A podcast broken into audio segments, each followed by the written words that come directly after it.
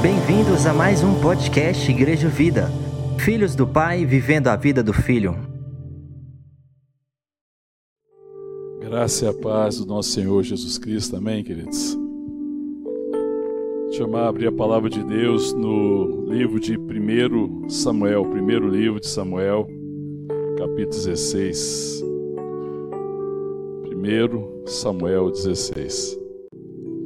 Diz assim a palavra de Deus: Disse o Senhor a Samuel: Até quando terás pena de Saul, havendo eu rejeitado, para que não reine sobre Israel?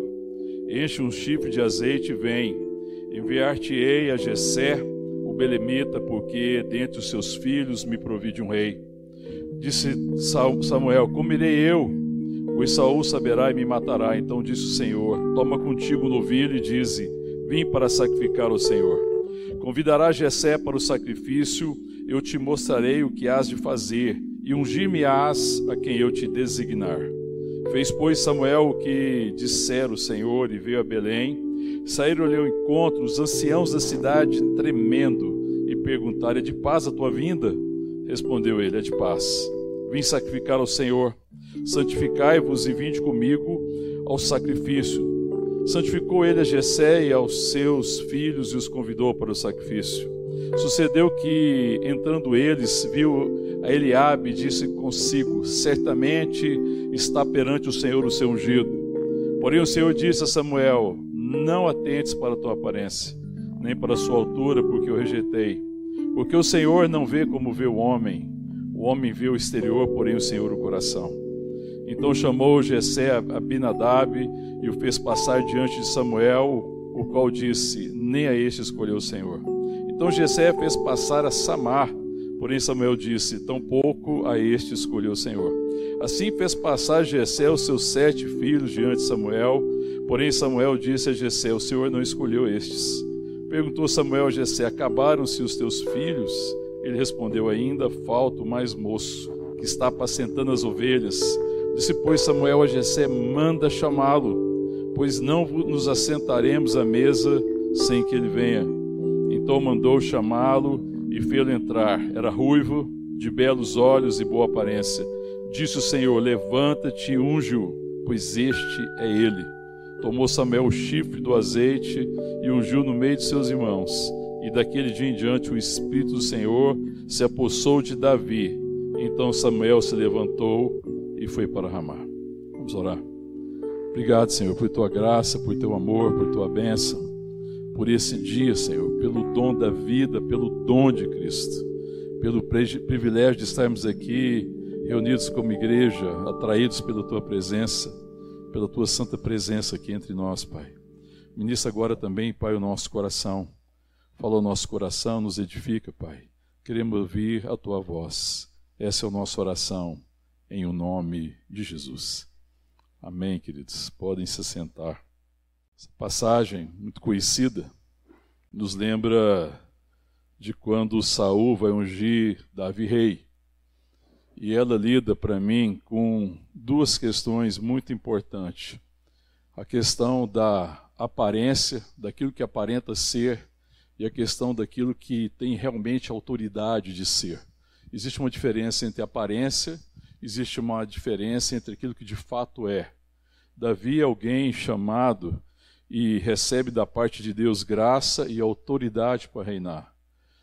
Saul representa aquele que é um rei segundo o coração humano, que tem aparência. E nós temos a tendência de escolher pela aparência. A palavra fala, é, a palavra de Deus está dizendo, e Deus adverte Samuel, Samuel, não atente-se para que você olhe, porque o homem vê segundo as aparências, eu vejo segundo o coração. Deus vê o coração, Deus não vê a aparência. Deus vê o coração. Então Saul representa aquilo que o coração humano deseja.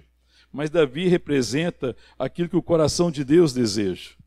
Davi fala às vezes de coisas invisíveis e fala da autoridade, ele fala de comunhão. Enquanto Saul vai nos lembrar aquilo que aparenta, né? Que é a vontade da carne. Se você se lembrar da história, você vai ver que Saul ele tinha uma bela aparência, ele era grande, ele sobressaía do ombro, do ombro acima das pessoas. Se você pegasse o, os cidadãos de altura mediana em Israel naquela época, Saul sobressaía do ombro, ou seja, as pessoas estavam na altura do ombro, ele estava do ombro para cima, as pessoas estavam aqui, ó, do ombro para baixo de Saul. Então ele tinha realmente uma aparência avantajada.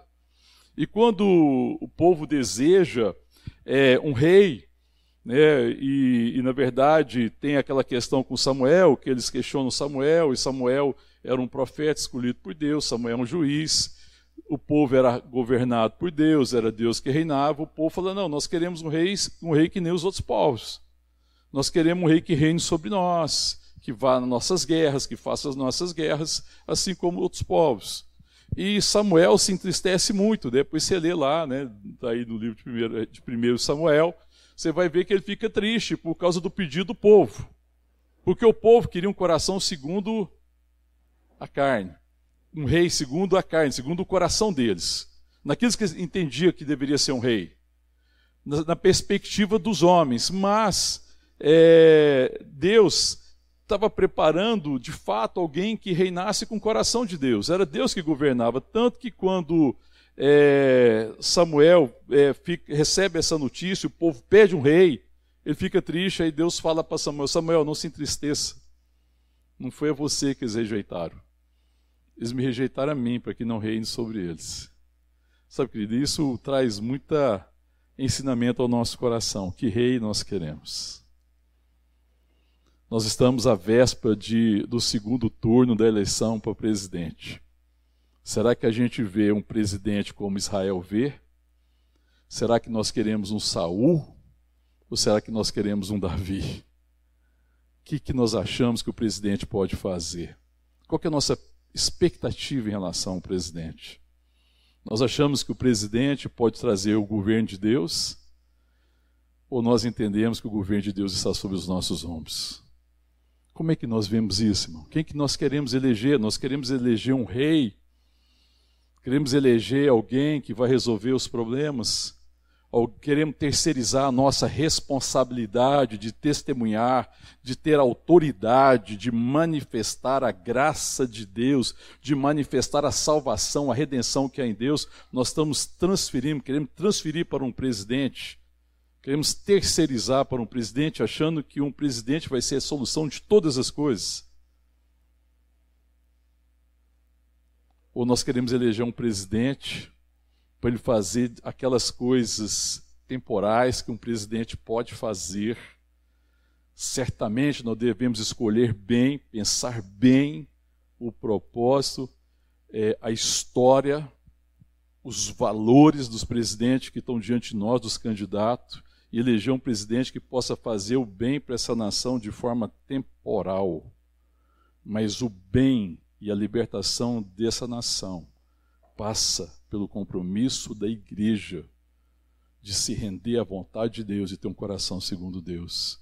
Porque o Brasil não precisa simplesmente de um bom presidente. Um bom presidente vai ser ótimo para a nação. O Brasil precisa se libertar do gigante, da escravidão, daquilo que escraviza o homem, do pecado que escraviza daquilo que tem roubado a vida. E essa missão é de Deus. Só Deus pode libertar. Só Deus, através da igreja, do seu povo, do testemunho, da palavra, da verdade, pode libertar essa nação do gigante que escraviza essa nação. Essa nação jamais poderá ser escravidada por um presidente, seja ele quem for, de uma forma tão perversa como o pecado já escraviza. Tá entendendo isso, querido? Então a gente deve ter consciência, deve votar e deve escolher. Não devemos ser omissos na intenção de, de votar e buscar o melhor presidente para essa nação. Mas o presidente dessa nação não é a solução para essa nação. Ele não vai resolver o problema mais profundo, a necessidade mais profunda desse, nessa nação desse país não vai ser resolvido por um presidente.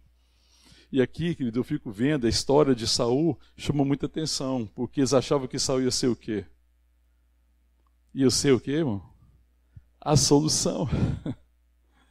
Saul é um rei segundo o coração dos homens, ele vai resolver os problemas, e a questão é autoridade, nós queremos um rei, autoridade não é poder, nós queremos um rei poderoso, nós queremos um rei que tem uma aparência de poder, nós temos, temos essa necessidade de poder, se nós tivermos um rei poderoso, ele vai lutar as nossas guerras, vai nos libertar de toda tentativa de dominação.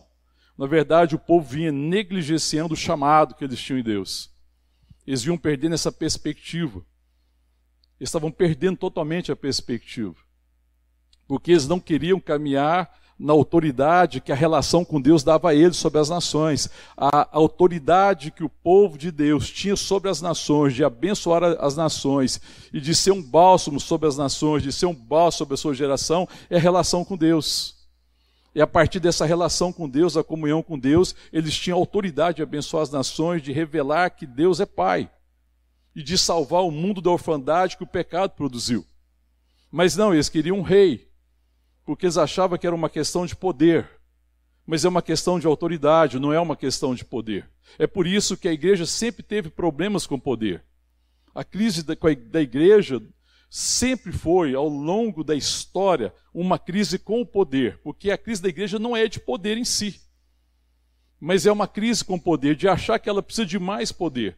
Por isso que muita gente acha que certo candidato, ou esse ou aquele, pode trazer mais poder para a igreja. Isso é um grande engano. Porque como se a igreja precisasse mais poder. Não, a igreja já tem poder, Deus em nós, amém, irmão? A igreja já tem o poder necessário. A igreja precisa exercer a autoridade. A crise hoje da igreja é de autoridade. De não assumir e de não exercer a autoridade que ela tem em Deus. De ser um testemunho, de ser uma bênção, de ministrar na vida das pessoas. É, é, a igreja precisa ser resgatada nisso, né, porque ela entender esse chamado, essa missão que nós temos em Deus, e que entendendo que Deus é que tem uma missão para o mundo, a igreja não tem uma missão, Deus não deu para a igreja uma missão para fazer certas coisas, Deus tem uma missão de salvar o perdido, de transformá-lo em seu filho. A missão de Deus é nos tornar semelhante a Cristo, amém, irmãos? E Deus nos chamou para trabalhar com Ele. Então nós trabalhamos na missão de Deus. Só existe uma missão. A missão é a missão do Pai. E a missão de Deus nunca mudou. E a dificuldade do povo com Saul e Davi era essa, porque eles achavam que talvez eles tivessem uma missão. Então, se eu tinha uma missão, o que estava faltando para mim cumprir a minha missão era o poder. Então eles queriam poder para fazer o que eles achavam que eles podiam fazer. Mas essa não era a questão. A questão era o entendimento, a consciência que eles, que eles foram perdendo com o tempo, que eles foram perdendo a relação com Deus. E a relação com Deus afastou eles da, do chamado, do propósito. E eles começaram a ver, bom, se a gente voltar a ter poder, a coisa se resolve. Não é essa a crise da igreja, irmão? A igreja muitas vezes né, não se, se rende aos valores do mundo para ter poder, para ser poderosa. E essa é uma crise, mano. é uma crise de identidade. A igreja perdendo a identidade. E o povo tinha perdido a identidade. Mas Deus deixou a igreja sofrer e se decepcionar com o poder. Deixou o povo se decepcionar com o poder. O povo queria poder, certo, irmão? Quem quer o poder para eles? Um rei. E Deus se depara para ele quem? Saul, que aparentemente é o que poderia ser mais poderoso, porque eh, Saul representava essa aparência. E Saul se tornou rei. E o que, que aconteceu do, com o povo se, é, no, no reinado de Saul? O povo sofreu. O poder não foi suficiente. Mas eles precisavam se decepcionar com o poder. Para eles entenderem que o que eles precisavam não era de poder. Mas eles precisavam se relacionar com Deus, se arrepender, voltar da, da arrogância dos seus corações, se render a Deus, render o seu coração a Deus, serem transformados por Deus, serem transformados à imagem, à semelhança de Deus, para exercer autoridade sobre a terra.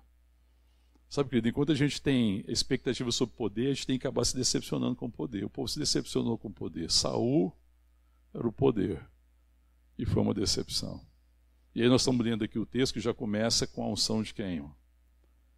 De quem? Davi. E aí, o que, que Deus fala a respeito de Davi? Que ele tinha se provido é, de um rei. que ia, ia, ia reinar segundo o coração de, dele. Olha só, o verso 1 do capítulo 16, segunda parte: Enche o chifre de azeite e vem enviar-te-ei a Geseu Belemita, porque dentre os seus filhos me provi de um rei. É um rei que representa Deus. É um rei que é a imagem da semelhança de Deus.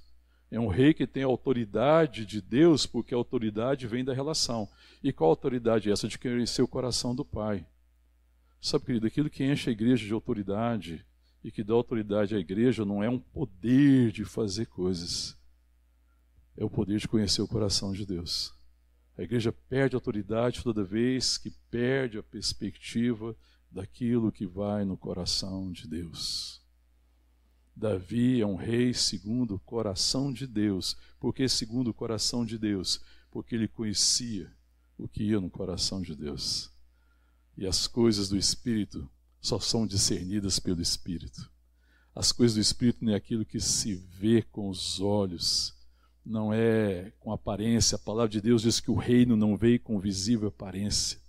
Ele não vem assim, mas ele vem com autoridade. Sabe, querido, a gente precisa aprender muita coisa a esse respeito.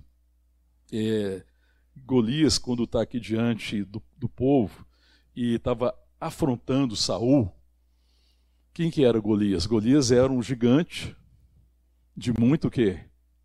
Aparência, irmão. Veja a questão da aparência. Saul era um cara grande. Se nós olharmos aqui pela, pelo que diz os livros, né, a história, e por algumas referências, provavelmente Saul era um, era um homem de altura de 2,10 metros, 2,20 metros, da altura de uma porta até mais alto que uma porta. Mas Saul, é, Saul, né? agora Golias, pelo que a gente vê também, pelos relatos, fala que ele era uma, um, um, gigante, na verdade, né? com altura de mais ou menos 2,70 metros. Algumas referências chegam até 2,90 metros. Pensa numa pessoa de 2,90 metros. Tem uma aparência de ser poderoso, não tem? Eu não tenho. Numa briga você quer brigar com quem? Com quem tem 1,50m ou com quem tem 2,90m? Hã? Na briga ali, se tiver que escolher, aí escolhe quem? Aí você olha e prega o menorzinho e fala, esse aqui deixa para mim. Porque você olha para o outro e tem a aparência de ser poderoso, aí não dá para enfrentar o poderoso. Aí você quer aquele que tem a aparência de mais fragilidade. Mas quando você pensa que no embate que, que ia ter, quando, quando Golias desafia os exércitos de Israel, que são os filisteus que estão afrontando o exército de Israel, aí Golias se coloca como aquele que é poderoso, porque, porque Golias não tinha dúvida que ele era poderoso, ele tinha certeza. Golias quer enfrentar o exército de Israel no seu poder. Porque ele fala assim: para que, que nós vamos ficar aqui? Vocês estão formando as fileiras aí para a batalha, que eles formavam as fileiras para a batalha. Para que isso aí? Para que essa perca de tempo? Para que esse desperdício? É o seguinte: não precisa fazer as fileiras, não. Escolhe um desses, dos maiores de vocês, escolhe o, o, o guerreiro mais poderoso de vocês, e eu vou lutar com eles. Se vocês me vencerem, nós filisteus seremos seus servos e nos renderemos a vocês. Mas se nós vencermos, vocês serão nossos servos. Ele tinha tanta certeza do poder dele que ele vai em poder. É assim que ele quer lutar. E aí Saul tem medo. Sabe, querido, isso ensina algumas coisas para a gente, né? Cuidado com gente poderosa, que na hora que a coisa aperta, ela corre. Se acovarda.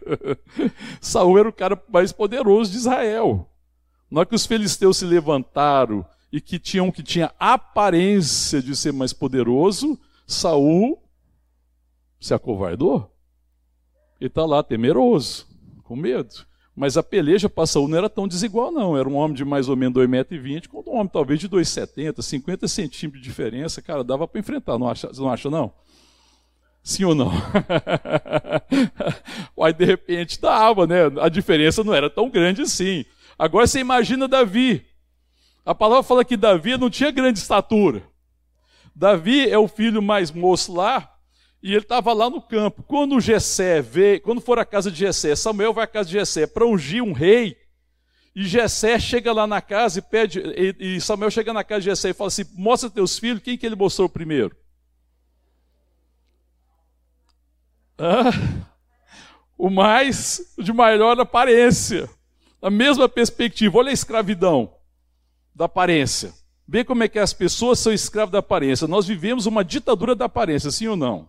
Quando Davi chega, então, quando Samuel está lá para ungir o filho, o próprio Jessé coloca primeiro os que tinham aparência. É a escravidão da aparência, é a ditadura da aparência, da beleza. Nós vivemos um mundo que valoriza a aparência, sim ou não? Quem que é poderoso desse mundo? Quem tem aparência. Por que, que as pessoas se preocupam tanto com a aparência, irmão? Existe um excesso de preocupação com a aparência ou não existe? Existe. Porque parece que quem tem melhor aparência é mais poderoso. Né? Então existe a história do empoderamento. E às vezes muito empoderamento que o pessoal fala aí é aparência apenas. Então se você tiver boa aparência, você é, é poderoso, é poderosa. não é assim? Mas o próprio Gessé está com essa dificuldade. E aí ele traz o filho de melhor. O que, irmão? Aparência. E quase que Samuel embarca. Olha o que diz o texto aí verso 6 do capítulo 16. Sucedeu que entrando eles, viu Eliabe e disse consigo: Certamente está perante o Senhor o seu ungido. Quando entrou Eliabe, que era o que tinha melhor aparência, que tinha o melhor porte, certamente, e que tinha mais aparência de ser rei, na perspectiva da aparência, o próprio Samuel quase que vacilou. Samuel é profeta anda na presença sempre de Deus. E ele ia vacilando, ia.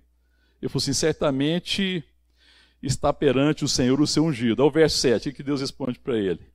Porém, o Senhor disse a Samuel: Não atentes para a sua aparência. Irmão, como é que nós somos refém da aparência? Não atente para a aparência. A palavra de Deus que nós diz que nós não andamos por aquilo que vemos. Por aquilo que vemos é temporal, mas por aquilo que não vemos por aparência, mas que conhecemos por revelação, porque isso é eterno. Não ande pela aparência, ande por aquilo que Deus tem revelado a mim a você, ande por fé, por aquilo que eu ainda não vi, mas eu tenho convicção que se cumprirá. Amém, querido? Porque a fé é a certeza certeza das coisas que se esperam, ou seja, que eu ainda não vi, e a convicção de fatos que não podem vir por visível aparência, mas que são realidades. Amém, irmão? Que são verdades. Samuel já ia embarcando errado. Aí Jesus, Deus fala para ele: Não, Samuel, não olhe para a sua aparência, nem para a sua o que, irmão? Segunda coisa, para a sua altura. E essa foi a dificuldade com Saul. O homem mais alto, de melhor aparência, que parecia o mais poderoso, era o rei agora que estava com medo do Golias. Que na hora que a coisa apertou, ele se acovardou. E se precisasse, ele deixava o povo. Ele ia embora. Era só aparência, irmão. Então, o que está falando o quê? Porque o Senhor não vê como vê o homem, o homem vê o exterior, porém o Senhor vê o coração. Amém, querido? Mas aí eu queria, sim, compartilhar contigo algumas coisas que. algumas lições que nós podemos tirar desse texto. Né? Quando a gente percebe, é, o povo escolhe Saul, é, Saul tem uma grande aparência, tem aparência de ser, mas não adianta aparecer e não ser. Depois Deus unge Davi, um, um homem segundo o seu coração. Ele não era de melhor aparência. Vai ver que o que, que Jessé fez? Ele passou quantos filhos diante de Samuel? Quantos? Sete filhos. E aí quem foi o único que não apresentou lá diante de Samuel? Davi. Você acha que quando Samuel, Jessé preparou os filhos, porque Samuel ia visitá-los e Deus falou que ia separar deles um filho, você acha que os filhos apresentou sujo de qualquer jeito? Como é que eles apresentaram? Limpinho, lavado, perfumado, com a roupa organizada, calçado, penteado, né, irmão? Penteadinho, arrumadinho, porque você está olhando para a aparência. Quem é que tem a aparência de rei? Aí tem um que não veio, nem sequer tomou banho, nem sequer foi convidado. O próprio Gessé, o próprio pai tinha dificuldade, porque Gessé não via em Davi a possibilidade. Davi é o menor, provavelmente, da casa dele. E aí o pai não via, ele estava onde? Fazendo o quê? No campo. Cuidando de quê, irmão? de ovelhas. Aí tem uma coisa muito significativa. Davi foi ungido com roupa de ovelha. Eu e você fomos ungidos com roupa de ovelha. Eu e você fomos ungidos para cuidar das ovelhas do Senhor. Amém, querido? Eu e você não fomos ungidos com roupa de rei. Eu e você não fomos ungidos com roupa de festa. Eu e você não fomos ungidos com a roupa de poder, da aparência. Eu e você fomos ungidos com roupa de pastor. A unção sobre Davi foi assim. Quando Davi veio, que ele perguntou: Você não tem mais filho? Porque Deus não escolheu nenhum desses. Ele falou assim: Tem mais um, Davi. Manda vir ele, porque a gente não se assenta na mesa enquanto ele não vier conosco. Quando Davi adentrou a casa, o que, que aconteceu, irmãos? Hã? Verso 12: Então mandou chamá-lo e fê-lo entrar. Era ele ruivo, de belos olhos, boa aparência. Disse o Senhor: Levanta-te e unge, pois é ele. Eu acho incrível, irmão, porque para o pai ele não tinha melhor aparência mas a palavra fala que ele tinha boa aparência. porque é a expressão muito mais profunda do exterior, porque depende do que, que você acha que é belo. Né, eu conto uma história, dia eu estava lembrando, né, um pessoal conversando sobre, sei lá, o motivo. Ah, foi uma história que o pessoal viu um gado, estava assim meio magro, nós estava na fazenda, tinha um gado, que eram as vacas paridas, estava muito bonita porque elas estavam paridas, dando leite para os bezerros e, e, enfrentando uma seca. Mas tinha umas vacas que estavam bonitas, mas elas não estavam dando, não estavam paridas, não tinha bezerro, ela comia só para elas. Então, claro, elas estavam mais bonitas. Elas tinham uma aparência melhor. Mas se você chegasse no curral e tirasse os bezerros e não contasse quem eram as vacas paridas, que são as melhores vacas, são as vacas que parem, porque se ela for bonita e não entregar bezerro não serve para nada. E você fala assim, tá aí a vaca, escolhe as vacas. Todo mundo escolheria as piores vacas. Porque escolheu o quê? Pela aparência. Mas a aparência não diz que a vaca é boa, que a matriz é boa. O que diz que ela é boa é os bezerros. Então eu falo assim: você quer escolher vaca? Eu falo assim: se alguém quer me mostrar as vacas, eu falo assim: me traz os bezerros das vacas. Ah, você não quer ver as vacas? Não, eu só quero ver os bezerros. Pelas crias eu sei as vacas. Eu escolho as crias, você me manda a mãe dessas crias. Mas a maioria ia chegar lá e escolher o quê? aparência. Eu falei, então tem gente que tem essa questão de aparência. Aí nós estávamos almoçando, aí eu lembrei da minha avózinha, né? Que eu acho que eu já contei essa história, porque para minha avó, beleza é, é, é gordura. Vó Laura. Para minha avó, beleza é ter a pele lisa, esticadinha, assim, de você ser mais fortinho. E a minha avó sempre cuidava de engordar os netinhos. Ela olhava o dedinho, tá magrinho, então vamos comida nos netos. eu me lembro da experiência um dia no final do ano, Natal, né? Nós chegamos, a minha avó já estava assim, perdendo um pouco da lucidez, com dificuldade de reconhecer, estava deitada, chegou, não sabia quem era. Ela chegou, pegou no meu rosto assim, e, e querendo saber quem era. Alguém comentou, ele olhou, ah, é o Juninho, né? Me conhece por Júnior. Aí ela falou assim, olhou para mim, pegou no meu rosto, passou a mão de um lado, passou do outro. Eu falei assim, tá lindo. E eu falei para ela, e gordo. Ela riu até. Porque, claro, para ela eu estava lindo, porque eu estava, ó. Eu não estava me iludindo. A beleza, o padrão de beleza era esse. Aí a Mariana chegou na sequência, magrinha, mais fininha, olhou: o que, que é essa? Não, é a Mariana do Júnior. Ela olhou assim e falou: tá magrinha. Aí ela falou para ela: você tem que ficar bonita e que nem seu pai apontou para mim, ó. Então eu era o belo, ela não era bela, está entendendo? Aqui que aparência. Então a aparência engana. Mas Davi chegou lá e Deus escolhe Davi. E unge Davi com roupa de pastor, irmão. A igreja foi ungida assim, irmão. A igreja não foi ungida com roupa de gala. A igreja não foi ungida com roupa de rei. Na verdade, nós somos reis e sacerdotes ungidos com roupa de pastor. É isso que nós somos. Amém, querido? Porque não é aparência, irmão. Então, o testemunho da igreja para o mundo nunca é aparência, mas é a realidade da relação, da autoridade que nós temos com Deus. E Davi se torna um rei segundo o coração de Deus, porque Davi conhecia Deus. Davi é uma referência sempre que a gente pensa em adoração e alguém que tem intimidade com Deus, a gente se lembra de quem, irmão? De Davi porque ele é um rei segundo o coração de Deus. Ele é belo aos olhos de Deus. A igreja sempre é formosa aos olhos de Deus. Amém, querido? Nós temos que ser belos aos olhos que interessam. O que interessa, irmão, é a beleza do meu coração e do seu coração diante de, do Pai. É o Pai que eu quero agradar. E o Pai olha para mim e não olha para minha aparência. Mas o Pai quer ver a beleza do meu coração. Amém, querido? E o coração belo para Deus é o coração segundo Ele mesmo. É o coração que conhece o Pai e se rende à vontade do Pai. Davi, homem segundo o coração de Deus. Amém, querido?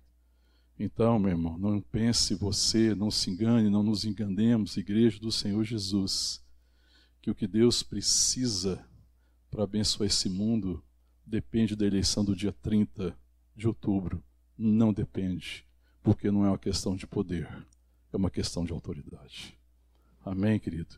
E para cumprir o seu chamado e a sua autoridade, Ele já nos fez seus filhos, amém, querido? Deus já nos deu autoridade, Ele já nos elegeu. Então Deus elegeu as pessoas que vão abençoar essa nação, amém, querido? Olha para quem está do seu lado.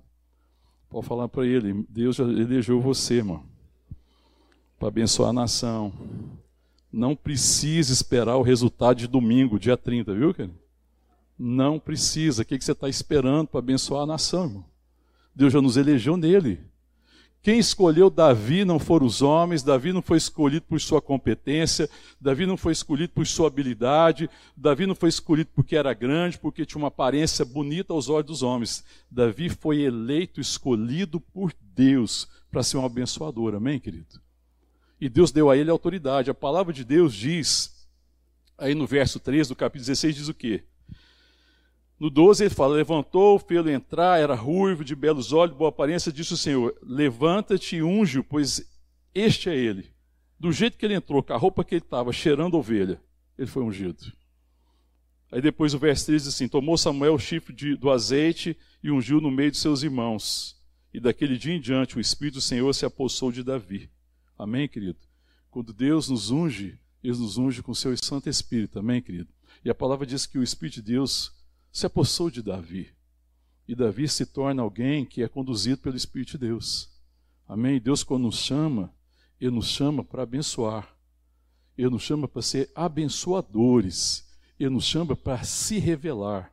Ele nos chama para que a sua glória seja conhecida, a sua presença seja conhecida através da nossa relação. E para isso ele nos dá autoridade da comunhão com Ele. A maior autoridade que eu e você temos, meu irmão, minha irmã, é a comunhão com o Pai. Amém, querido? não é uma questão de poder. O poder é Cristo em mim. O poder é o Espírito Santo em mim, que é o Espírito de Cristo, que é o Espírito do Pai, que, que, que comunica ao meu coração a palavra, a verdade e que me torna semelhante a Jesus, porque a missão de Deus é trabalhar em nosso coração para gerar, para formar filho e para alcançar outros filhos para que Deus seja conhecido, e vai ser conhecido na relação, e vai ser conhecido na forma como que eu amo meu irmão. E essa autoridade já me deu, amém, querido? A igreja tem autoridade sobre a terra para redimir a terra do Golias que a escraviza. Amém? Quando nós olhamos aqui também para isso, quando eu fico pensando na questão de autoridade, é, o Brasil sofre, na verdade, a igreja não sofre por causa de um governo ruim. Amém, querido? Deixa eu dizer uma coisa para você: a igreja não sofre por causa de um governo ruim. A igreja não sofre, nem vai sofrer mais nem menos, independente de quem vai ser eleito presidente. É o contrário, é o país que sofre uma igreja imatura. É o contrário, é o país que sofre uma igreja imatura. É o país que sofre uma igreja que não assume a sua autoridade. É o país que está sofrendo uma igreja que não assume a responsabilidade de ser sal da terra e de ser luz do mundo. Então, quando a igreja está falando, ah, porque é, isso e aquilo, que um pode ser mais favorável ou menos favorável, isso é uma inverdade. Você tem que escolher, não é quem vai trazer mais sofrimento e menos sofrimento para a igreja, porque a igreja não sofre isso. Nós temos que escolher quem vai ser melhor para o país na perspectiva econômica, na perspectiva de todas as coisas, das necessidades temporais do país. É assim que eu escolho. A escolha não tem nada a ver com a igreja, me perdoe, irmão, sinceridade. A escolha não tem nada a ver com a igreja. Porque Deus não está dependendo de um Saul. Porque Saul não é a escolha do coração de Deus. A escolha do coração de Deus é a igreja do Senhor Jesus mesmo. E nós já temos autoridade. E o problema do, do Estado do país sofrer é a imaturidade da igreja que não quer se amadurecer.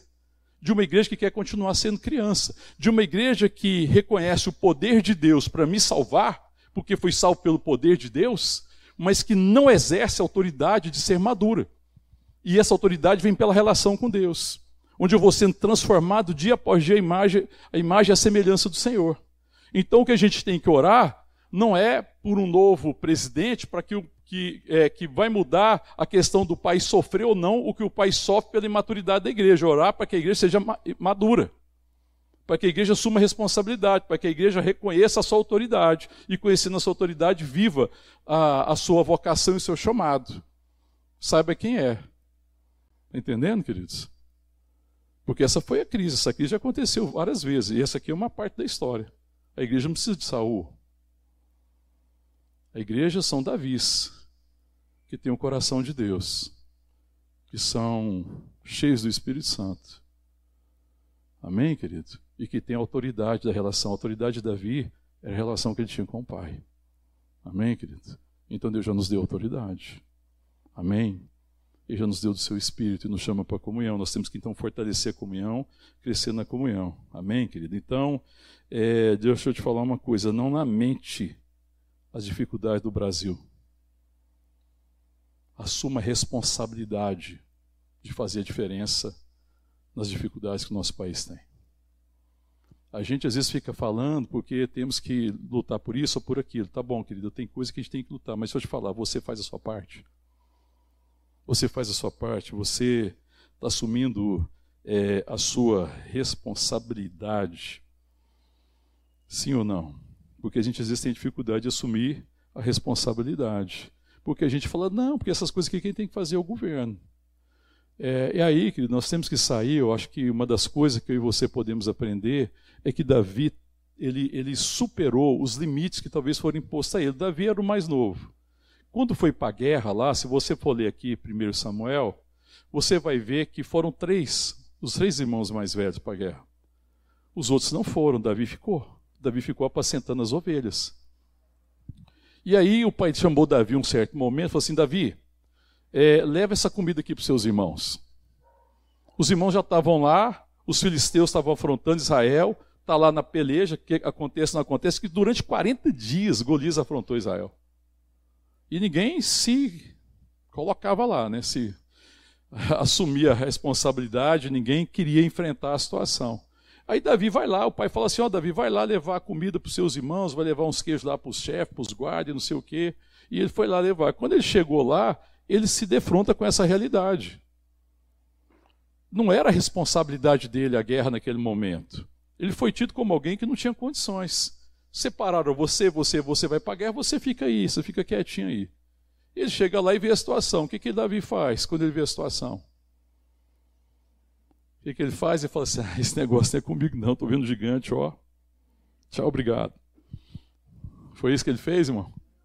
É assim que a gente faz às vezes, né? Chega aqui, tem um problema, ah, ministério com criança, vai fazer um acampamento. Ah, não, comigo não. Tem nada a ver com isso. Aí, ó, sai para outro lado. A gente às vezes não faz isso, irmão? Ah, vai fazer aqui, vai fazer um encontro, um acampamento com os jovens. Ah, não, eu não sou jovem, não. E não tem nada a ver com isso. Ah, vai fazer uma, alguma coisa aqui com os casais? Não, eu não sou nem casado. Então, eu posso me afastar, me ausentar? Tá vendo, irmão? Às vezes a gente fala assim: não, mas espera aí, isso aqui não é comigo. Davi não tinha nada a ver com a guerra, aparentemente. Ele até tinha ficado para trás. O pai manda ele levar comida. Ele chega lá, vê a situação e ele assume o quê? A responsabilidade. Ele está dizendo: Isso tem a ver comigo. Esse gigante está afrontando o meu povo. Ele tem a visão, a perspectiva de que, nós, eram um só povo.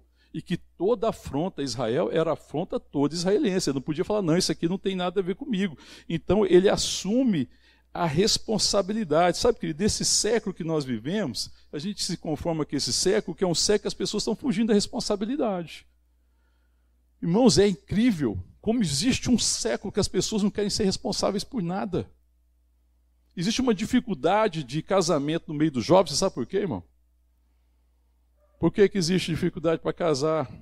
Você acha que falta é, mulheres de boa aparência e homens de boa aparência? Não falta. Certamente toda mulher tem uma coleção de homens que ela acha bonita, que tem aparência, que se interessa. Certamente todo homem tem uma coleção de mulheres que ele olha, acha de boa aparência e se interessa por ela. O que, que falta? Assumir a responsabilidade. Porque casamento fala de quê? De responsabilidade responsabilidade, a gente tem difícil, dificuldade de assumir a responsabilidade. A gente tem dificuldade de superar os limites que às vezes nos foram impostos, que aparentemente foram nos impostos. A gente fala, não, isso aqui não tem a ver comigo. Aí você fala assim, não, está tendo um problema de fome. Ah, isso é problema do governo. Sério? Ou é nossa responsabilidade? Por que, que eu vou ficar nesse limite, nessa imposição? Não, não tem nada a ver com a fome. Ah, tem um problema de drogas no mundo, de vício de drogas. Não, eu não sou drogado, eu não sou viciado, eu nem bebo, eu não tenho nada a ver com isso. Verdade? Se fosse assim, eu não queria nem saber de missão resgate da paz. Eu não fumo, eu não bebo, eu não uso droga. Então não me diz respeito, irmão. Eu posso falar, não tenho responsabilidade com isso eu vou lá e assumo a responsabilidade. Falo assim, eu sei que isso aqui é uma dor do coração de Deus. Sabe por quê, irmão? Sabe o que, que tem que chamar a sua atenção? E você tem que assumir responsabilidade. Tudo aquilo que causa dor ao coração do Pai. Quando a gente tem comunhão com o Pai e conhece o coração do Pai, a gente conhece aquilo que causa dor ao coração do Pai. E quando a gente conhece a dor do coração do Pai, se torna a nossa dor. E aí se torna o compromisso do Pai, se torna o meu compromisso. Nós temos que aprender a transpor esses limites que a sociedade vai colocando, que nós vamos colocando. Não, você não tem nada a ver com isso, não é problema seu, você nem faz isso, não. É problema meu, sim. A não ser que eu possa dizer. Se eu tiver coragem de dizer, não, essa questão de droga, de álcool, de dependência, não é problema de Deus, Deus não se importa com isso. Aí se eu pensar e crer que Deus não se importa, eu poderia dizer: não é problema meu. Mas se eu te perguntar, Deus se importa, irmão, com quem sofre os vícios, as drogas? Deus se importa com quem passa necessidades? Deus se importa com quem falta, às vezes, o necessário para uma vida digna? Deus se importa? Porque se Deus se importa, me diz respeito. Eu preciso assumir a responsabilidade para de transferir isso. Ah, isso é culpa do presidente, do governador. Se eles não fizerem a parte deles, é problema deles, mas eu sei aquilo que me compete. Amém, querido? Eu não vou me importar com a dor do meu irmão, eu preciso me importar. Tem irmão meu sofrendo, eu preciso me importar, eu preciso conhecer a dor do meu irmão. Basta olhar para o coração do Pai, você vai ver aquilo pelo qual o coração do Pai sangra. Deus ama seus filhos e eu preciso aprender a ter essa responsabilidade. Davi, ele superou os limites que colocaram para ele. Tanto que ele chega lá, o irmão dele mais velho, fala: Você é Davi, você é intrometido mesmo, o que você está fazendo aqui, Davi? Bem te conheço. Depois você lê aí. Ele deu uma babada em Davi e falou: É, Davi, o que você veio fazer aqui, Davi? É, Davi, você é arrogante mesmo, né? O que você está achando que é, Davi? Davi, você não tem nem tamanho, rapaz, vai embora. Vai para casa, menino. e a gente chama as pessoas de menino, e aí acaba sendo uma forma depreciativa. A gente tem que tomar cuidado com isso, porque às vezes do menino. Davi ali era muito mais homem que muita gente. Apesar da aparência de criança, de menino. Ele sente a dor do coração do pai. E Davi vai. Então talvez isso seja uma coisa que nós precisamos aprender, né? assumir a responsabilidade é, que às vezes parece não ser nossa, mas eu preciso sondar o coração do pai porque aquilo que move o coração de pai precisa mover meu coração. Segunda coisa que eu queria compartilhar com você, que nós já falamos, e que eu acho que é uma crise que a igreja está vivendo, é tentar uma, usar uma roupa que não é nossa. Quando Davi está é, tá lá e aí está diante lá do pessoal e ele fica indignado com aquilo e ele fala da indignação dele que queria, as pessoas colocaram ele diante de, do rei, de Saul. Olha o que diz aqui, verso 31 do capítulo 17, um pouquinho à frente aí, por favor. 31, capítulo 17, verso 31. Ouvindo as palavras que Davi falara, anunciaram a Saul, que mandou chamá-lo. Verso 32. Davi disse a Saul: Não desfaleça o coração de ninguém por causa dele. Teu servo, ele mesmo, né, Davi, irá e pelejará contra os filisteus. Porém, Saul disse a Davi: Quanto o filisteu não poderás ir para pelejar com ele, pois tu és ainda moço, e ele guerreiro desde a sua mocidade. Davi vai lá e coloca à disposição dele. Aí Saul está olhando para a aparência, ele olhou para a aparência de quem? De Davi, e falou assim: Davi, eu vi o gigante. Davi, o gigante, é guerreiro há não sei quantos anos, há décadas. Você é um menino. Você não tem condição de ir, mas Davi insiste. O que, Davi fala? Verso 33. Porém, Saul disse a Davi: não, verso 34 agora. Respondeu Davi a Saul: Teu servo apacentava as ovelhas de teu pai quando veio um ladrão e um urso e tomou o cordeiro do rebanho. Eu saí após ele, o feri, e o livrei do cordeiro da sua boca. Levantando-se ele contra mim, agarrei-o pela barba, o feri e o matei. O teu servo matou tanto o leão como o urso. Este incircunciso filisteu será como um deles, por quanto afrontou o exército do Deus vivo. Disse mais Davi: o Senhor me livrou das garras do leão e das do urso, ele me livrará das mãos dos filisteus. Então disse Saul a Davi: Vai-te e o Senhor seja contigo. Aí o verso 38: Saul vestiu Davi com a sua armadura. Ele pôs sobre a cabeça um capacete de bronze e o vestiu de uma coraça. Esse negócio não dá certo. Saul confiava nas suas vestes poderosas de um guerreiro, de um rei que era poderoso, que tinha altura, que tinha força, e ele queria que Davi então agora vestisse as suas roupas. Aí o que, que aconteceu? Verso 39. Davi cingiu a espada sobre a armadura e experimentou andar, pois jamais havia usado. Então disse Davi ao Saul: Não posso andar com isso, pois nunca usei. E Davi, Davi tirou aquilo de sobre ele. Aí eu acho que essa é uma dificuldade que a gente vive né, na questão de, da autoridade da igreja, essa crise de autoridade, né, de a gente querer usar uma roupa que não é a nossa. O que nos dá autoridade não é a roupa que a gente veste, não é a aparência que eu tenho. O que me dá autoridade é a relação que eu tenho com Deus, é o chamado que eu tenho da parte de Deus, é a consciência, é o que a palavra me diz, é o testemunho. Eu devo me vestir do testemunho de conhecer o Senhor. Eu devo me vestir do testemunho da palavra. Eu devo me vestir da certeza de que eu sou filho de Deus. É essa roupa é minha, é nossa. Amém, querido? Eu preciso me lembrar que eu fui vestido com a roupa de pastor. Eu fui ungido assim. Eu não fui ungido porque eu tinha aparência. Eu não fui ungido porque aquela roupa é a que melhor cabia em mim. Eu era a pessoa mais apropriada para aquela roupa extraordinária, não, querido. Eu fui ungido como eu estava. Eu fui ungido com roupas simples. Eu fui ungido com roupa de pastor. Sabe, querido, e aí a, a gente não precisa ficar então em crise.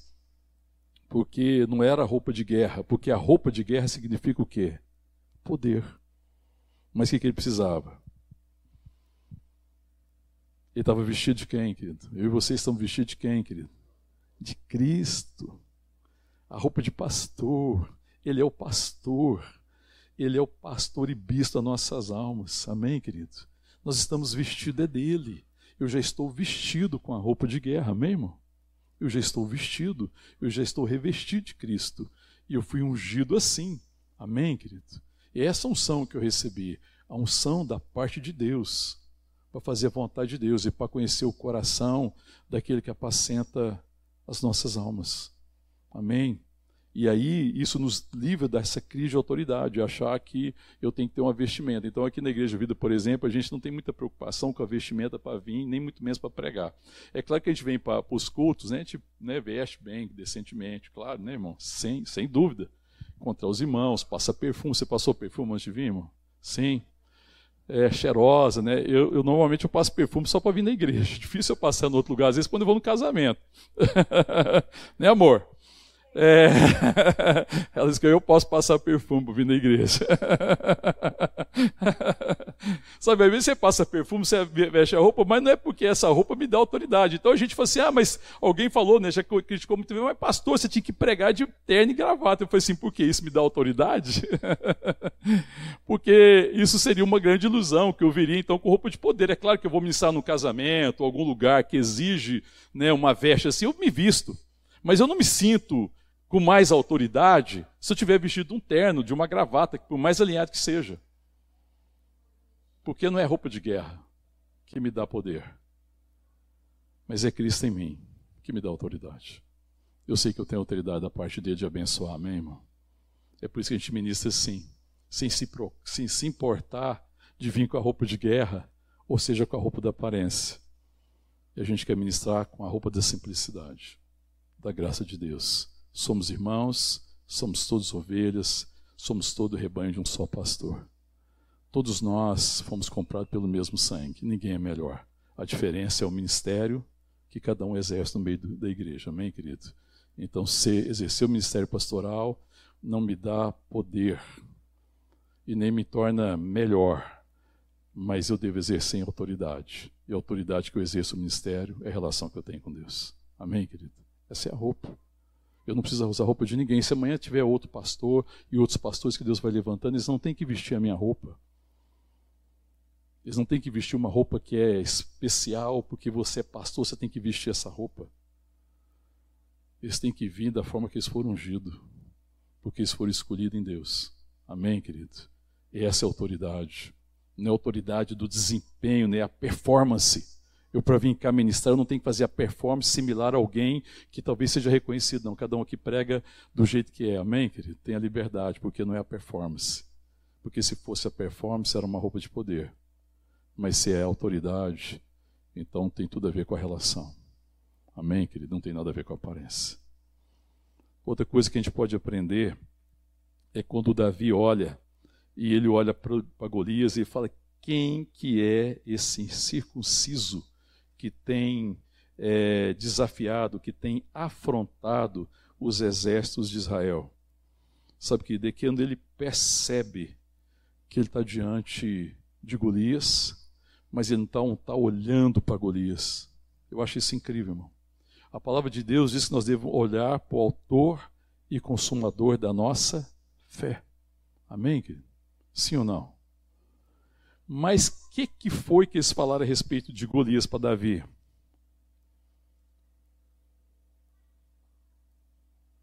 Se você for ver aí a respeito de Golias, é, olha aqui, capítulo 17, aí, lê aí comigo, verso 4. Achou aí 17, 4? Então saiu do arraial dos filisteus um homem guerreiro cujo nome era Golias de, de, de Gate da altura de seis côvados e um palmo. Trazia na cabeça um capacete de bronze, vestia uma coraça de escamas, cujo peso era de cinco mil ciclos de bronze. Trazia caneleiras de bronze nas pernas, um dardo de bronze entre os ombros. A haste da sua lança era como o eixo do tecelão, e a ponta da sua lança de seiscentos ciclos de ferro. E diante dele ia o escudeiro. É, é, muitas vezes, diante dos desafios, as pessoas estão falando para nós olharmos para a aparência, para aquilo que parece ser o Golias. Enquanto nós devemos olhar para o autor da nossa fé, para o consumador da nossa fé, Jesus Cristo, para saber o tamanho da minha fé e não o tamanho do desafio. A questão não é se o desafio é grande ou pequeno, a questão é se eu tenho fé ou não. Eu tenho que olhar para o autor e consumador da minha fé, é ele que me capacita a vencer. Mas nós temos a tendência de olhar para Golias, não é assim? Aí você vai olhar para a capacidade de Golias, para o exército de Golias, para a condição de Golias, e aí eles perdem a perspectiva. E essa é uma dificuldade, porque a gente às vezes não olha como a gente devia olhar. E aí Davi olha e fala e percebe que Golias, apesar de toda a aparência que estava exaltando, é grande, tem um escudo, não sei de que tamanho, tem um capacete, não sei de que tamanho, Davi tinha o quê? Quando ele foi lá, ele tinha um cajado. Um cajado de pastor. E uma funda, que é um tipo do estilingue. Ele tinha um cajado de pastor e uma funda. Ele não tinha mais nada. Mas as pessoas estavam falando para ele olhar para isso. Quando ele foi lá falar com Saul, que levaram até Saul, falou: tem um rapaz aqui que quer enfrentar Golias. Da, Golias é, Saul olhou para Saul e falou o quê? Para é, Davi falou o quê para Saul? Saul, ele é um grande guerreiro, já fez grandes batalhas, ele é um gigante, você é um menino. Animou ele, irmão? não, né? Não animou ele. Mas ele está se movendo dessas coisas, que ele não está se movendo disso. Ele está olhando e percebeu que ele, o quem estava de lá era um incircunciso. O que é um incircunciso, irmão? O que, que, fala, o que, que a circuncisão fala? A circuncisão fala de quê, irmão? De aliança, não é? E aliança fala de quê? De fidelidade, da fidelidade de Deus para conosco. É isso que a aliança fala. A nossa fidelidade para com Deus é resposta da fidelidade de Deus, amém, querido? Então a aliança fala da fidelidade. Então Davi olha e percebe quem que é esse incircunciso. Porque é alguém que está indo no nome dele. É alguém que está se firmado no seu poder. É alguém que está se firmado na sua capacidade, na sua competência.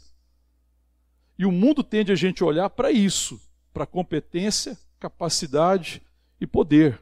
Mas Davi está olhando para o autor da sua fé, para ele saber a fé que ele tem, o tamanho da fé. Então, enquanto as pessoas estão falando, olha o tamanho de Golias, Davi está falando, olha o tamanho da minha fé. Amém, irmãos? A gente viu animar os irmãos para falar assim, as pessoas colocam o problema diante de nós e aquele problema parece que é intransponível. Eu falo assim, tudo bem, eu não quero mais falar de Golias. Agora quero falar sobre o tamanho da sua fé. Eu quero falar sobre quem você é em Deus. Eu quero falar da graça de Deus. Eu quero falar da verdade. Eu quero falar da palavra. Eu quero falar daquilo que vai se impor pela vontade de Deus. Eu quero falar de profecia. De profecia que vai se cumprir. Por causa da fidelidade de Deus. Amém, irmão? Então, ele olha e vê um incircunciso. Um incircunciso é alguém firmado no seu poder, na sua capacidade, é alguém que está só. Os poderosos vivem só. Mas ele é quem, irmão? É alguém que faz parte da circuncisão. Ele é um filho. Ele está firmado na fidelidade de Deus. Ele olha e vê seus irmãos sofrendo, ele vê toda a afronta, ele olha com os olhos da fé. Amém, querido? Ele crê na fidelidade de Deus. Então, Davi representa o povo de Deus, a fidelidade de Deus a favor de todos. Então Davi, ele vai lutar por causa de quem, irmão? Por causa dele? Ele vai lutar por causa de quem, irmão? Ah, não ouvi. Davi foi lutar com Golias por causa de quem? Por causa do povo, porque ele conhece a fidelidade de Deus e sabe da fidelidade de Deus em favor do seu povo e como ele conhece o coração do Pai, ele não luta por causa dele, para se promover, ele não está pensando no interesse dele, ele está se lutando pelo interesse do povo, dos seus irmãos. E ele confia em quê para essa luta? A fidelidade do Pai, que ama os seus filhos. Amém, querido? Mas Golias vai lutar firmado em quê? No seu poder, na sua capacidade, na sua, na sua possibilidade. Golias é um homem solitário. Golias precisava conhecer o Pai. Amém, irmão? Os Golias que nós enfrentamos e que nós vemos muitas vezes desse mundo, eles precisam conhecer o Pai. Eles são solitários. Tem muita gente que se acha poderosa, mas eu vou te dizer: atrás de toda aparência de poder existe um homem uma mulher solitário. Alguém que não está se firmando na graça nem na paternidade de Deus, que precisa conhecer. O maior Golias, irmão, que eu você precisamos vencer nesse mundo, esse Golias que tem enganado as pessoas. Nós vivemos um mundo que está atrás de poder. Muita gente quer ser eleito por causa do poder. Muitos candidatos se, se estão trabalhando firmemente, fazendo um discurso por causa simplesmente de poder. É claro que não são todos, mas muitos estão atrás simplesmente de poder.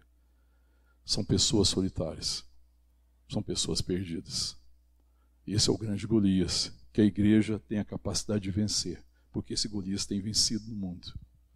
Mas maior é aquele que está em nós do que aquele que está no mundo, amém, irmão? Aleluia. Outra coisa que eu fico pensando é em Golias. Quando Golias teve que vencer o, o, o, o gigante, perdão, Davi teve que vencer o gigante, O recurso dele que ele tinha lá na mão era o quê? Pedra? Pedra não, era um, um, um cajado e uma funda. E aí, para vencer o, é, o gigante, o que, que ele precisava além daquilo? O que, que ele buscou? Ele falou: Espera, eu vou lá em Jerusalém, que eu vou pegar lá um objeto sagrado, tem lá no templo, e vou matar esse gigante. ele fez isso? Ele correu no acampamento desse para buscar uma espada, alguma coisa, no acampamento israelita, alguma coisa que fosse consagrada, mais poderosa, ele correu atrás disso. O que, que ele usou, irmão? Onde estava a pedra? No ribeiro ali, ó, que passava onde ia ser disputada a batalha. O que, que isso significa, irmão? Que o recurso que eu e você precisamos para vencer o Golias está aonde nós estivermos, se nós estivermos em Deus. Amém, querido? Não vá buscar recurso em outro lugar. O recurso não está no outro lugar. Isso também não serve de justificativa para a gente. Não se comprometer que falar, ah, eu não tenho recurso, tá, irmão? Todo mundo que confia em Deus, que se rende a Deus, que está debaixo do propósito de Deus, que tem essa consciência, que quer cumprir seu chamado, tem todos os recursos que precisa. O recurso que Davi precisava estava ali. Amém, querido? Ele não foi buscar no outro lugar. Porque a gente às vezes vê muitas pessoas fazendo isso. Nem é todo mundo que sai às vezes e que não congrega, que vai caminhar, que fala, ah, faz isso. Não, muita gente não pode ter uma questão de ordem difícil, é melhor ir congregar em outro lugar. Cada um faz o que quer. Entendeu, querido? Mas tem gente que faz isso porque pensa que o recurso não está aqui. Ele acha que o recurso tem que ir para um lugar sagrado onde tem um recurso que vai ser melhor. Enquanto o recurso está aqui onde eu estou, onde eu tenho desejo de abençoar. Aí você olha para as condições aqui, a estrutura da igreja parece que não tem os recursos, não, irmão.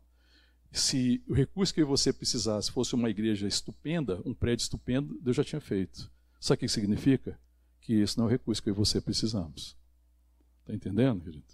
Mas o recurso que eu e você precisamos está aonde nós estamos. Se eu tenho meu coração firmado nele, isso eu estou olhando pelos olhos da fé. Amém, querido? Outra coisa que eu posso pensar aqui, é, eu te poderia falar muita coisa, mas o tempo já não dá mais. Eu quero falar só de uma última coisa. É, vamos para o final da história, então, né? É, o verso 41 do capítulo 17. É, perdão, 40. Vamos ler a partir do 40. Tomou o seu cajado na mão. Amém, querido? 1 Samuel 17, 40. Tomou seu cajado na mão, escolheu para si cinco pedras lisas do ribeiro e as pôs no alforje de pastor que trazia a saber no surrão. E lançado mão da sua funda, foi-se chegando ao filisteu. O filisteu também se vinha chegando a Davi, e o seu escudeiro ia diante dele. Olhando o filisteu e vendo Davi, o desprezou, por conta era moço ruivo, de boa aparência. Ele falou assim: rapaz, você tem cara de Nutella. Seu Nutelinha, bonitinho, arrumadinho, cabelinho penteado não, não dá conta, não. Ele devia ter uma aparência bem ruim, né? O, o Golias, ele falou, você não tem cara de guerreiro, rapaz. Você tem cara de menino que acabou de sair da fralda. Desprezou ele. Você vê como é que é a questão da arrogância, né? Quando, que envolve as questões de poder. Aí o verso 43 diz o filisteu Davi, sou eu algum cão para vires a mim com paus? E é porque ele estava indo com o cajado. ele pensou, aí ele estava indo com um cajado. Você pega pau para bater em quem? Cachorro. Às vezes o cachorro quer te atacar, o que, que você faz? Você pega um pedaço de pau. Não é assim para se defender de cachorro? O cachorro tentou se te atacar, você caça um pau, um negócio ali. Opa, segura a onda aí, cachorro. Não vem não. Ele fala assim: você está pensando o quê? Que você vai enfrentar? o recurso que eu tenho são, são pedras e esse, e esse, esse, esse estilingue aqui, né? É, eu tenho isso aqui eu não tenho outra coisa. Aí ele olhou, mediu a distância que o guerreiro vinha, porque se ele encontrasse com o guerreiro, você acha que ele ia ter vantagem na luta corporal? Jamais. Mas Davi falou assim: acho que ele pegou, olhou para as pedras, viu a distância, mediu e falou assim: bom, daqui lá dá para dar cinco pedradas nele. Se eu errar a primeira, eu dou a segunda. Se eu errar a segunda, eu dou a terceira. Se eu errar a terceira, eu dou a quarta. E se eu errar a quarta, dá tempo de dar quinta. não é assim que, às vezes a gente faz assim, não é? Você mede e fala, ai, eu numa situação dessa eu ia medir. Eu ia medir a distância, falei assim, bom, o que, que dá para mim fazer? Porque se eu topar com ele, dá errado. Esse negócio não vai dar certo. Então eu dou umas pedradas daqui e antes de chegar nele. Mas ele não está com uma pedra só. Porque se tivesse com uma pedra só, era apostar pra caramba na pontaria. Tem gente que fala assim que Davi acertou a primeira pedra porque a testa do gigante era larga, já que era um gigante, devia ter um testão, né? Uai, é o gigante, testa proporcional. Mas eu não acho que tem nada a ver com isso. Eu acho que Davi, na verdade, ele faz o que pode. Eu acho que tem uma lição muito profunda nisso. Davi faz o que está ao alcance, irmão. Se der para dar cinco pedradas, eu dou cinco. Se eu tentar na primeira não der, eu tento a segunda. Se eu tentar na segunda não der, eu tento a terceira. E se na terceira não der, eu tento a quarta. Eu acho que dá tempo de eu tentar a quinta, eu vou pegar cinco pedras. Sabe o que significa isso, irmão? Compromisso. Às vezes a gente não tem essa postura de Davi. A gente tenta a primeira vez. Se der, se der errado, você fala: Não, não dou conta do gigante. Como é que você enfrenta o Golias? Você pega também cinco pedras, que significa: Eu vou assumir o compromisso de vencer Golias. Eu não vou me render à primeira dificuldade, porque muitas vezes, irmão, no afã de fazer a vontade de Deus, a gente pode tropeçar a primeira vez. Mas é a oportunidade de aprender, a gente pode tropeçar a segunda. Mas ainda é uma oportunidade, Deus não desistiu. Talvez você tenha dificuldade na terceira. Deixa eu falar para você, não desista. Talvez você já tenha tirado a quarta pedra. Eu digo para você, na quinta você acerta. Sabe por que o recurso era esse? Esse tinha cinco pedras, e ele buscou as cinco pedras. Era o recurso suficiente, amém, querido? O recurso estava lá.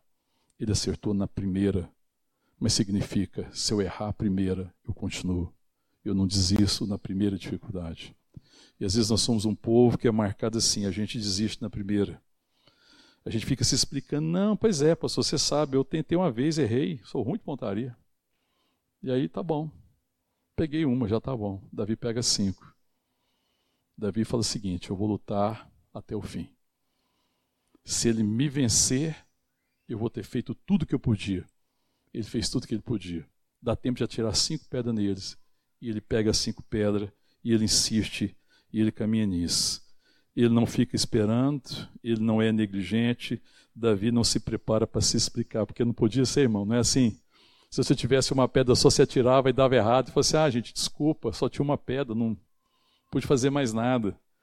Esse é justificar, a gente faz assim, não é, irmão? Ah, irmão, a pessoa precisa ser abençoada, precisa ser discipulada.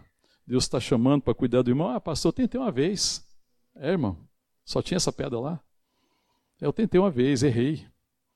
Aí você já desistiu?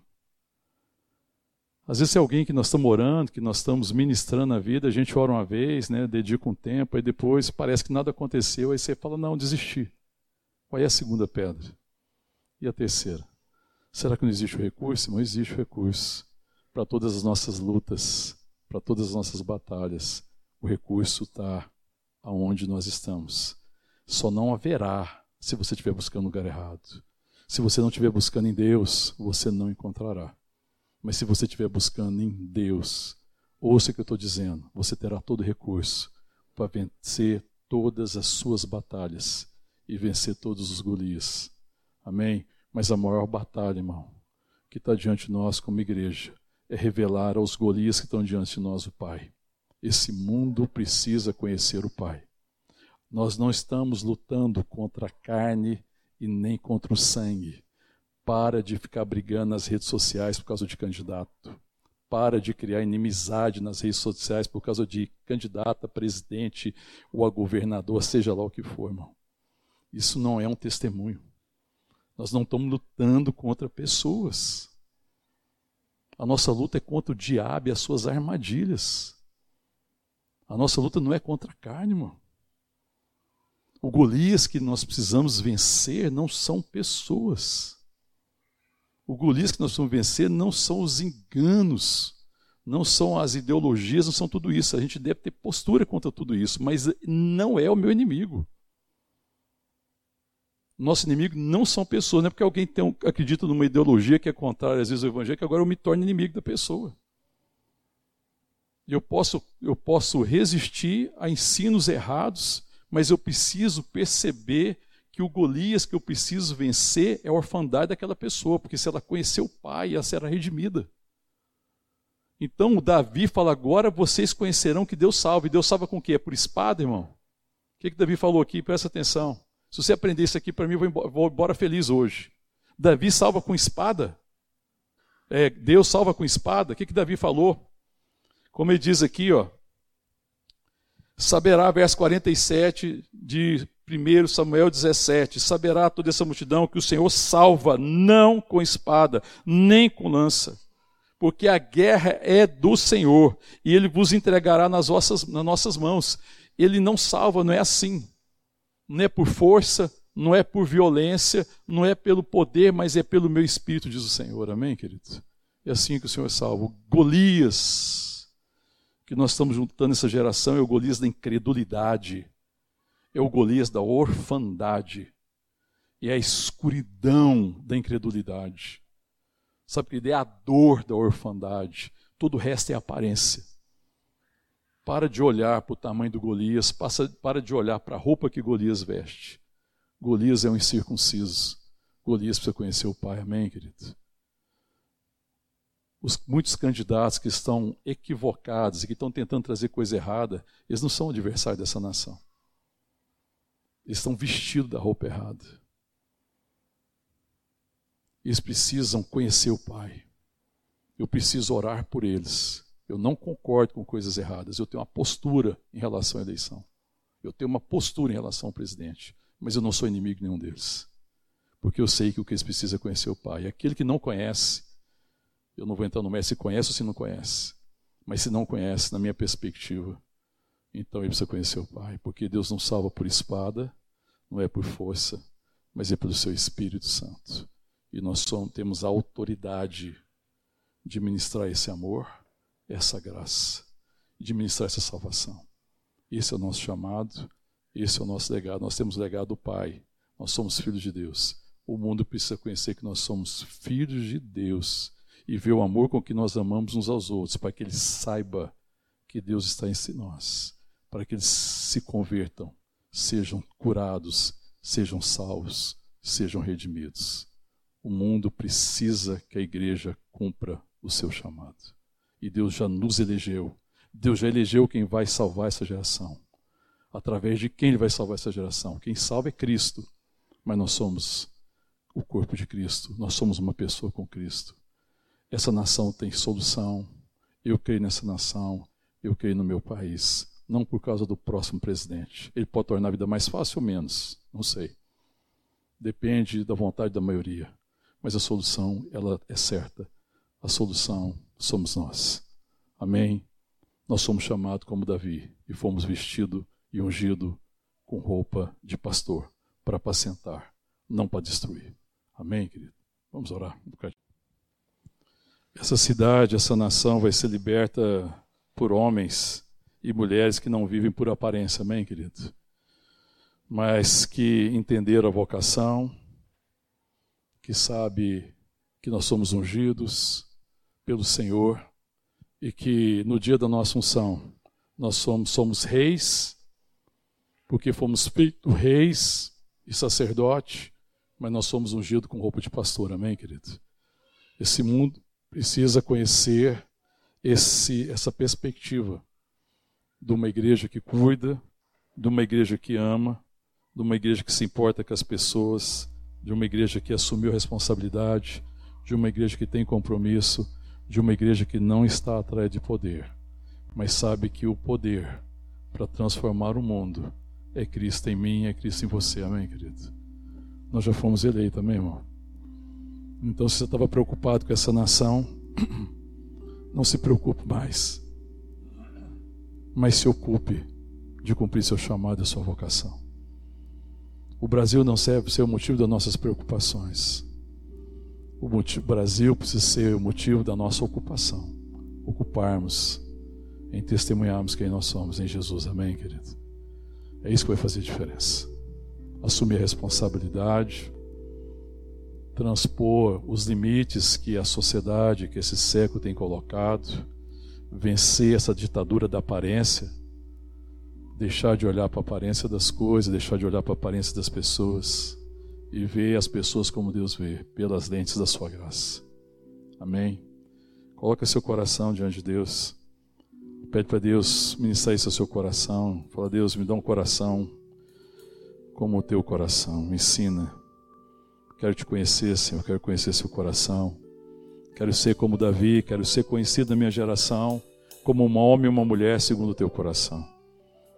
Porque é assim que o mundo será redimido em nome de Jesus. Fala com o Pai. Ele está aqui, vem ministrar o nosso coração. Em nome de Jesus.